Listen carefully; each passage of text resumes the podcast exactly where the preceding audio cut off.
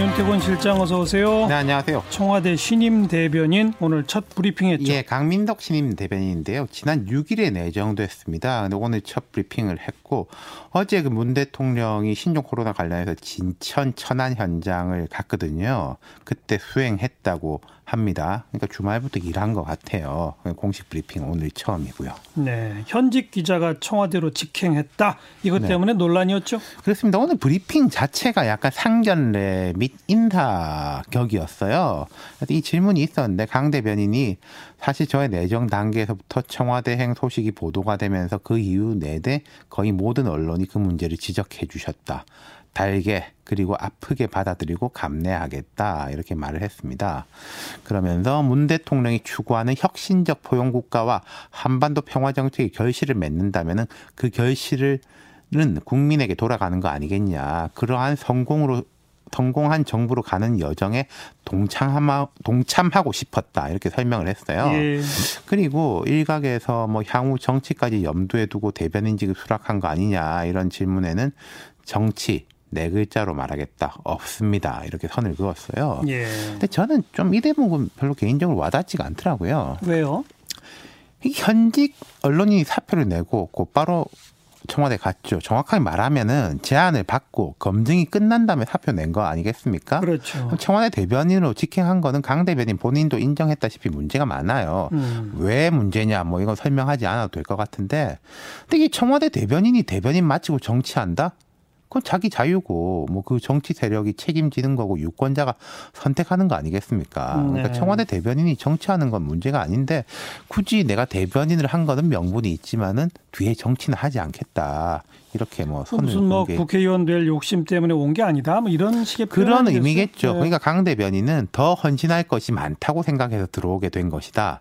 대통령이 제게 당부하신 키워드는 신뢰라고 이해한다. 그것은 앞으로 구체적으로 어떻게 여러분에게 그 신뢰를 쌓아 나갈지 소통하면서 대통령의 키워드를 이행할지 고민하겠다 이렇게 말했어요. 그러니까 지금 말씀하신 것처럼 공적인 가치를 위해서 온 것이고 개인 욕심 때문에 온 것은 아니다. 이렇게 이제 해석이 되죠. 그리고 본인이 나는 이렇게 선을 그었다. 이걸 좀 뭐 밖에 알린 것 같아요. 예, 이까지는 하는 거지만은 그 이상은 알겠어. 아니다. 뭐 예. 근데 현 정부 들어서 언론인의 청와대 직행 논란 몇 번째잖아요, 계속. 그렇죠. 이번에는 언론사 성격이 좀 또 다르기도 예, 하고. 그 두 가지 포인트가 다 있죠. 현 정부 출범 직후에 지금 국민소통 수석도 그렇고 공보 쪽에 비서관 한 자리도 그렇고 현직 언론인이 직행했죠. 예. 그리고 어 김의겸 전 대변인도 직행할 뻔 하다가 말이 좀 있어가지고 시차를 두고 이제 갔거든요. 예, 예. 그때도 말이 많았는데 그러니까 현 여당과 청와대가 과거 야당일 때는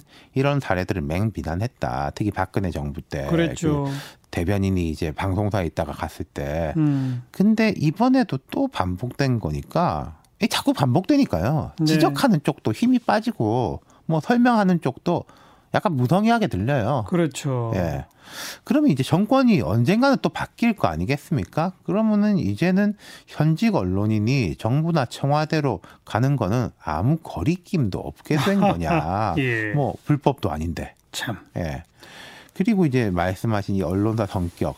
현 정부 들어서 이제 온 언론인들은 MBC하고 한겨레였습니다. 네. 초대 국민소통 수석이 동아일보 출신인데 이분은 동아일보 떠나서 한참 다른 일을 하다가 대선 캠프를 통해서 들어온 거니까 이제 성격이 좀 다르고요. 전혀 다르죠. 예. 이번에는 근데 조중동의 하나인 중앙일보 맞습니다. 현직 맞습니다. 음. 오늘 이제 강 대변인은 문 대통령과 사적 인연이 없다 이러면서 대통령께서 그동안 저의 칼럼이나 기사를 유심히 읽으셨다면은 저한테 이 자리를 맡으라고 제안하셨을지는 잘 모르겠다 이렇게 말했거든요. 이 네. 애둘러서 말하는 건데 난 코드 인사는 아니다. 뭐 음. 이런 뜻 아니겠어요? 그건 네. 이렇게 발탁한 건 뭐 보수 쪽 말도 귀를 기울이겠다 이런 의미일까요? 뭐 그까지는 모르겠고 어쨌든 고민정 대변인이 이렇게 자리를 비울 게 사실상 정해지면서 그 후임자는 언론인 출신으로 한다. 이 컨셉은 일찌감치 정해졌다는 이야기가 있어요. 예. 문 대통령이 내부인이 아닌 외부인의 시각으로 좀 청와대를 바라보고 또 그걸로 소통하는 게 필요하다 이런 주문을 했다거든요. 음. 그러니까 그 부담을 가, 그러니까 현직 언론인은 좀 부담이 되지만은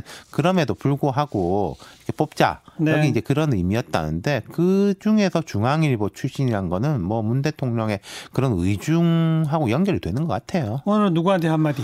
강민석 대변인한테 말씀드려야죠. 네. 뭐 아주 가깝지는 않지만 저도 교분이 있습니다. 언론계로는 선배가 되고 강 대변에 대한 언론계 평가는 대체로 뭐 이래요. 합리적이다. 공격적인 스타일이 아니고 좀 유화적이다. 이게 대체적 평이거든요. 음. 하지만 끈질기다.